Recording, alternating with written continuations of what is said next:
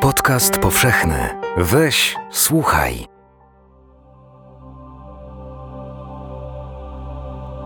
T minus 60 seconds and counting.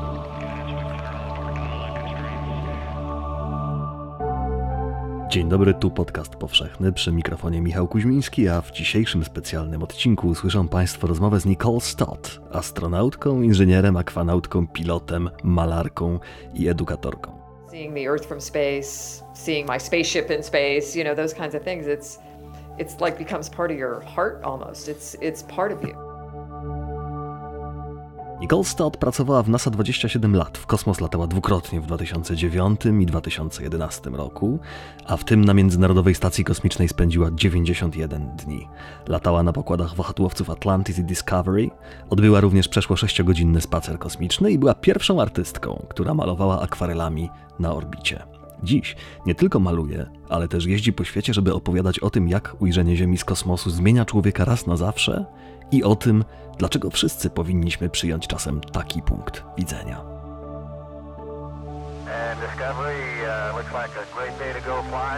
uh.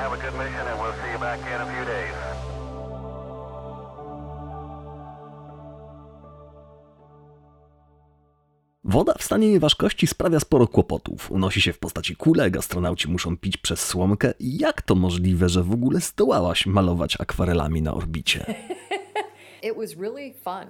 Było z tym mnóstwo zabawy. Nie zanurza się pędzelka w kubku z wodą, bo nie można mieć kubka z wodą. Trzeba wycisnąć maleńką kulkę wody z woreczka do picia i dotknąć jej pędzlem. Water and it was kind of neat because Wyglądało to naprawdę zgrabnie. I thought I would just touch the brush and then the Myślałam, że woda połączy się z włosiem pędzla jak na Ziemi, ale nie. Mogłam dosłownie zaobserwować, jak tuż przed dotknięciem wodna kulka sama chce wskoczyć na pędzel. Jakby coś, pewnie napięcie powierzchniowe ją przyciągało. Um, Po zetknięciu kulka wody unosiła się wokół pędzla. Podczas mieszania z farbą woda zdawała się rwać ku niej, a rozwodniona farba wskakiwać z powrotem na pędzel. um, A malować trzeba było ostrożnie, bo gdyby się dotknęło papieru pędzlem, cała ta kolorowa woda rozprysnęłaby się na nim naraz.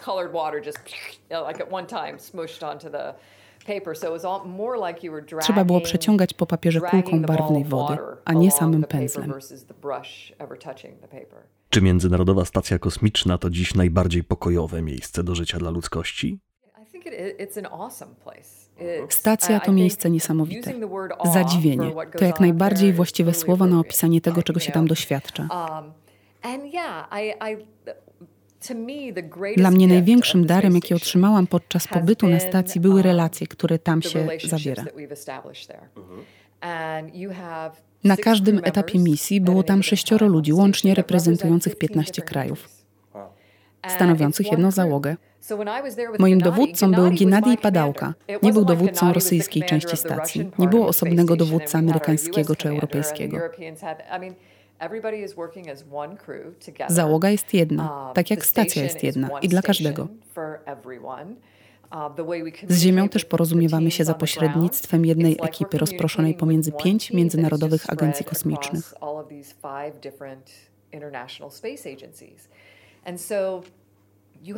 Tak więc sześcioro ludzi w kosmosie i dziesiątki tysięcy specjalistów w agencjach z całego świata współpracują pokojowo nad czymś, co jest prawdopodobnie najbardziej skomplikowanym przedsięwzięciem, na jakie poważyła się ludzkość. it's To absolutnie najlepszy model tego, jak powinniśmy ze sobą żyć i współpracować jako załoga statku kosmicznego Ziemia. Tyle, że na to póki co jeszcze nie wymyśliliśmy zasad ani procedur. Trafiłeś na temat, o którym mogę gadać na okrągło, ale zobacz. Wymyśliliśmy stację kosmiczną z metalu i innych materiałów w taki sposób, żeby naśladowała to, co Ziemia robi dla nas w sposób naturalny. Cienka metalowa powłoka wokół stacji jest jak cienka błękitna linia atmosfery, która chroni naszą planetę i wszystko, co dobre utrzymuje w jej obrębie, w zamkniętym obiegu.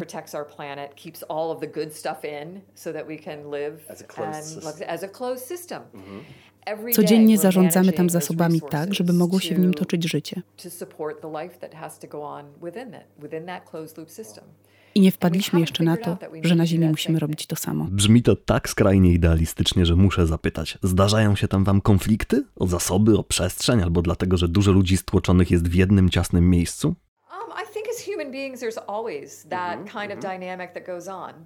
Wśród ludzi zawsze zachodzi taka dynamika. Ale z naszą sześcioosobową załogą ćwiczyliśmy na Ziemi na tyle długo, żeby się zorientować, kto na przykład budzi się w złym humorze. Więc przez 10 minut trzeba nie zwracać na niego uwagi, a potem już będzie dobrze. Tak samo postępuje się w rodzinie. Trzeba się zawczasu zorientować w tej międzyludzkiej dynamice i zdecydować, jak sobie z tym poradzić. Na tym polega różnica. Zdecydować zawczasu, że sobie z tym poradzisz. Na stacji kosmicznej są różnice polityczne dotyczące priorytetów misji, różnice między agencjami czy nawet członkami załogi. Ale wszyscy ustanawiamy tam tak zwane zasady zaangażowania, jak sobie będziemy z tym radzić, które każdy akceptuje. I to działa. And it works. It's and it is ide- you know that I, that's a good word. I mean it's idealistic. It's Idealistyczne to dobre słowo. To utopijna wizja funkcjonowania ludzkości.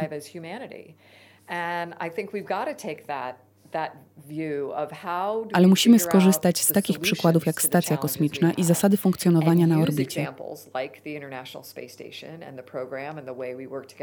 żeby rozwiązać największe wyzwania czekające nas tu, na Ziemi. Przed sobą ma się nieopisanie piękny widok Ziemi z kosmosu, ale za plecami nieskończoną pustkę. To napięcie inspiruje? Tak, czujesz to. To wrażenie płynące z patrzenia w obie strony. Patrzysz w dół i dociera do ciebie, o kurczę, żyjemy na planecie. Nie myślałam o tym zbyt wiele, zanim nie poleciałam w kosmos. W przedszkolu uczyłam się, że Ziemia jest planetą, ale w codziennym, pośpiesznym życiu nie liczymy się z tym, że naszym sąsiedztwem jest reszta planety w kosmosie.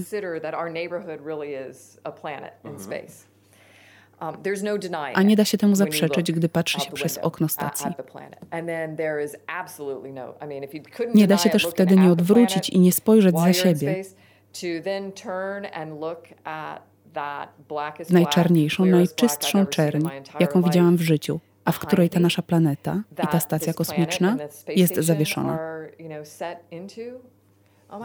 O rany. Z każdym pytaniem, które sobie kiedykolwiek zadawałeś o nieskończoność, siebie samego i swój cel, tam nagle stajesz oko w oko. To wszechogarniające wrażenie. Ale nie sądzę jednakowoż, że trzeba lecieć aż w kosmos, żeby tego doświadczyć. Wystarczy spojrzeć z powierzchni Ziemi w górę, w piękne, nocne, czyste niebo, na którym widzisz gwiazdy wydające się rozciągać w nieskończoność.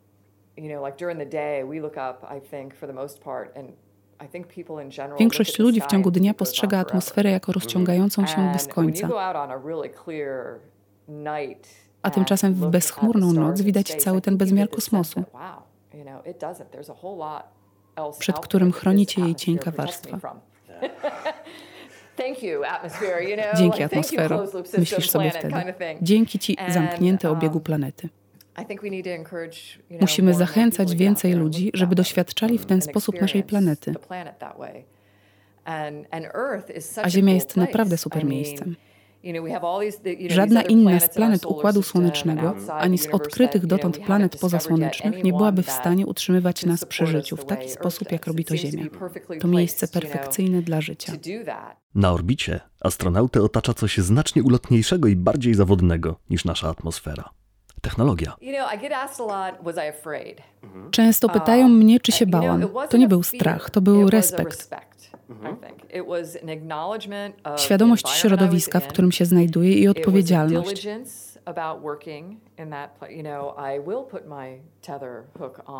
Że zapnę hak mocujący, gdy się zatrzymam, że nie oddalę się od stacji.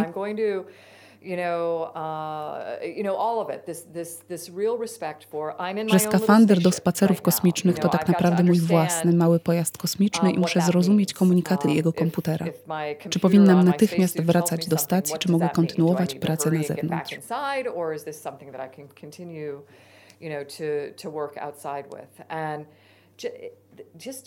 Respekt i odpowiedzialność, to na pewno. Choć podczas spaceru kosmicznego ma się też wypisane na twarzy onieśmielenie i zachwyt. Mm-hmm.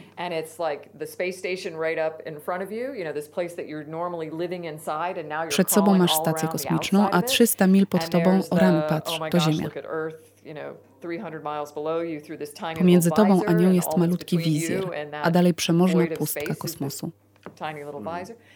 I mean, all of that. And I think, um, yeah, it's a, it's a respect. Tak. To zdecydowanie raczej respekt i staranność niż strach.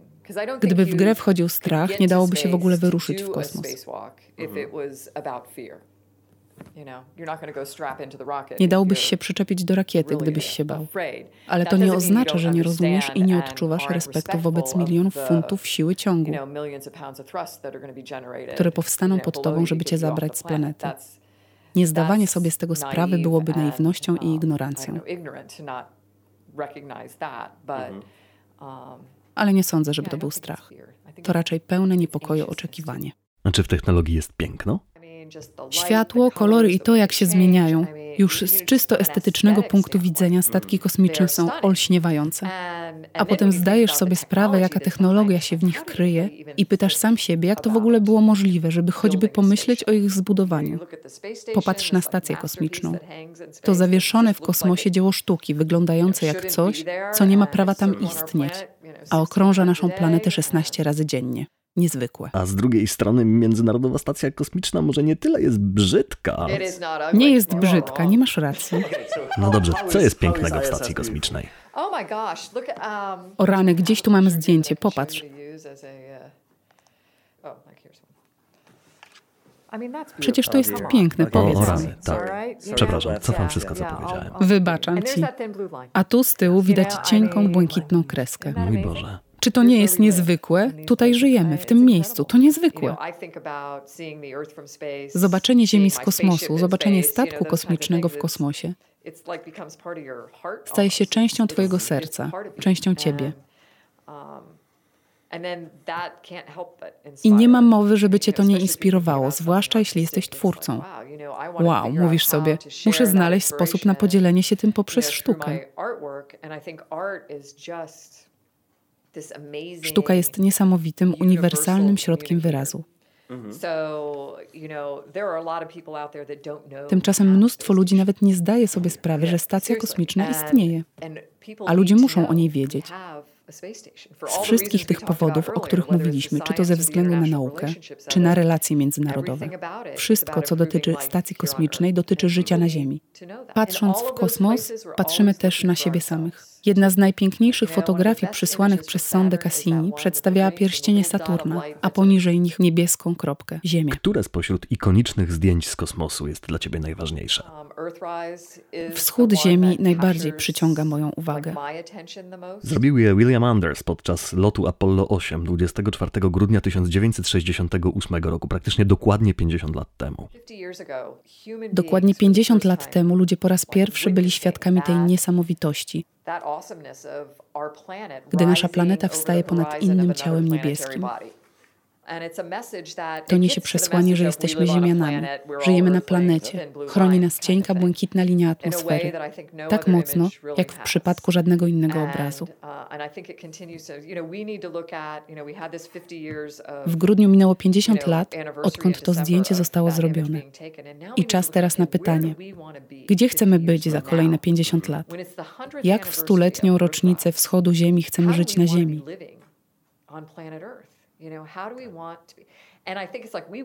I sądzę, że chcemy takiej przyszłości, jaką widzimy na tym zdjęciu. I sądzę, że damy radę. Niedawny szczyt klimatyczny, który odbywał się w Katowicach, posłużył polskiemu prezydentowi do trollowania świata. Oświadczył on mianowicie, że węgla starczy nam na następne 200 lat. Czy gdy patrzyłaś z kosmosu na Ziemię, było ci czasem smutno? Tak. Mhm. Because there is like there is this undeniable bo widać stamtąd, jak wszystko na Ziemi jest ze sobą powiązane. Nie ma czegoś takiego jak druga strona planety. Planeta jest jedna, czy to z perspektywy pływu oceanów, ruchu chmur, czy obserwacji burz. a oglądasz to jakby z wyłączonym dźwiękiem. Widzisz piękne, spiralne kształty i jest w tym sprzeczność, bo dociera do ciebie, że ludzie tam na dole doświadczają tego zupełnie inaczej. Widzą i czują wszystko, ale nie piękne, spiralne kształty. Ale gdy w ten sposób patrzysz na Ziemię, wygląda ona jak organizm. Wygląda jakby żyła. Zdałam sobie z tego sprawę nocą, przyglądając się błyskawicom. Wychowywałam się na Florydzie, gdzie burz było mnóstwo. Myślałam sobie wtedy, że burza zaraz przejdzie. Ale nie, ona nie przychodzi. Gdy z kosmosu przyglądasz się wzorom błyskawic, widzisz, że burza z nad Florydy przemieszcza się poprzez cały ocean nad Afrykę. Wygląda jak odpalające neurony, jak system nerwowy. A smutek brał się stąd, że większość ludzi wciąż sądzi, iż istnieje jakaś druga strona planety, o której nie muszą myśleć. Że katastrofa, która dotyka dziesiątków tysięcy istnień ludzkich po drugiej stronie Ziemi, nie ma z nimi nic wspólnego, gdy tymczasem ma i to zasadniczo. Sposób, w jaki korzystamy z naszych zasobów, łączy nas ściśle z każdym i ze wszystkim. Nie tylko z innymi ludźmi, ale też stworzeniami, z którymi tę planetę dzielimy. Musimy się zacząć poważnie mierzyć z tym, jak traktujemy wodę, paliwa czy energię.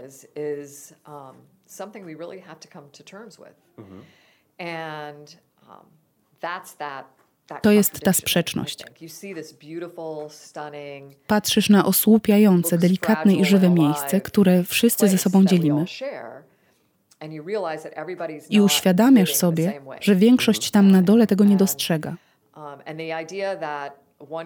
I że jest tam jakiś rząd albo wiele rządów sądzących, że węgiel jest odpowiedzią, podczas gdy wiemy, co robi on z systemem podtrzymywania życia, od którego wszyscy zależymy, naszą planetą. I to jest przesunięcie, którego musimy dokonać. Musimy ocalić sposób, w jaki nasza planeta nas chroni. Biorąc przykład ze stacji kosmicznej, nie przeżyjemy na niej, jeśli w jej poszyciu będzie nawet mała dziura bo wszystko, co umożliwia nam życie, wycieknie na zewnątrz, w śmiertelną próżnię kosmosu, jeśli nie zadbamy o integralność tej cienkiej, metalowej skorupy wokół nas. Ekscytują nas perspektywy lotu na Marsa czy księżyce Jowisza i Saturna, ale czy my w ogóle mamy moralne prawo eksplorować inne światy, skoro tak traktujemy nasz? Gdy chodzi o lot na Marsa, są dwa podejścia. Pierwsze reprezentują eskapiści, którzy twierdzą, że do tego stopnia spapraliśmy sprawę na Ziemi, że trzeba się ewakuować na Marsa. Drugi obóz, którego czuję się członkinią, to ci przekonani, że jesteśmy właśnie w miejscu, w którym musimy wymyślić, jak ocalić Ziemię. Ale wiemy jednocześnie, że przeżycie rodzaju ludzkiego opiera się o jego obecność nie tylko w tym jednym miejscu we wszechświecie. Musimy się rozprzestrzenić, żeby przetrwać. Więc wrócimy na Księżyc. Skorzystamy z Księżyca, żeby polecieć na Marsa. Wymyślimy, jak ruszyć w podróż międzygwiezdną. Ale robiąc to wszystko, musimy zadbać o system podtrzymywania naszego życia na Ziemi dopóki za miliardy lat nie wchłonie jej słońce.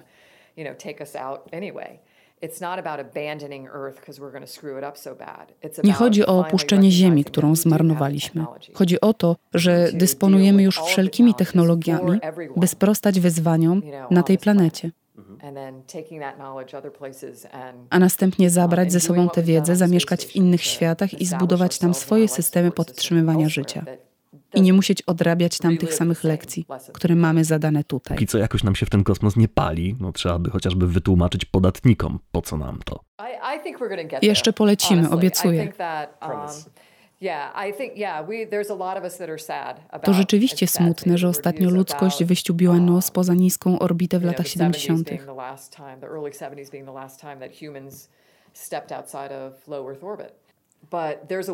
Ale jest wola, żeby wrócić, żeby założyć stałą bazę na Księżycu i to w ramach współpracy międzynarodowej. Nie będzie tak, żeby tylko Chiny samotnie siedziały po jego niewidocznej stronie. Sądzę, że czeka nas skok, na który wszyscy od dawna czekamy. Nawet jeśli teraz nam się wydaje, że nigdy on nie nadejdzie. Nie mogę się doczekać tych kolejnych kroków na Księżycu. A jeśli tego nie zrobimy, przepadliśmy, utkniemy? Ktoś powiedział, nie pamiętam kto, że dinozaury nie miały programu kosmicznego. A astronauta Apollo 14 Edgar Mitchell opisał wrażenie, jakie zrobił na nim widok Ziemi z kosmosu następująco. Chciałoby się złapać jakiegoś polityka za kołnierz, powiedział, zawlec go tam te ćwierć miliona mil i powiedzieć, popatrz na to, ty. Tak, i prawie każdy z nas to powtarza, że chciałoby się ich wziąć za łby i przycisnąć do okna. Tak powiedział. I chyba nawet padało tam niecenzuralne słowo.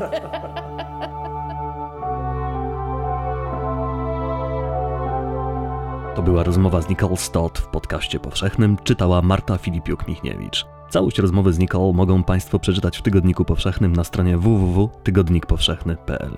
Dziękuję Państwu, Michał Kuźmiński. Do usłyszenia. Discovery Houston, we show a nominal MECO, no ohms 1 required and your go for the photo DTO. Weź, słuchaj, czyli podcast powszechny.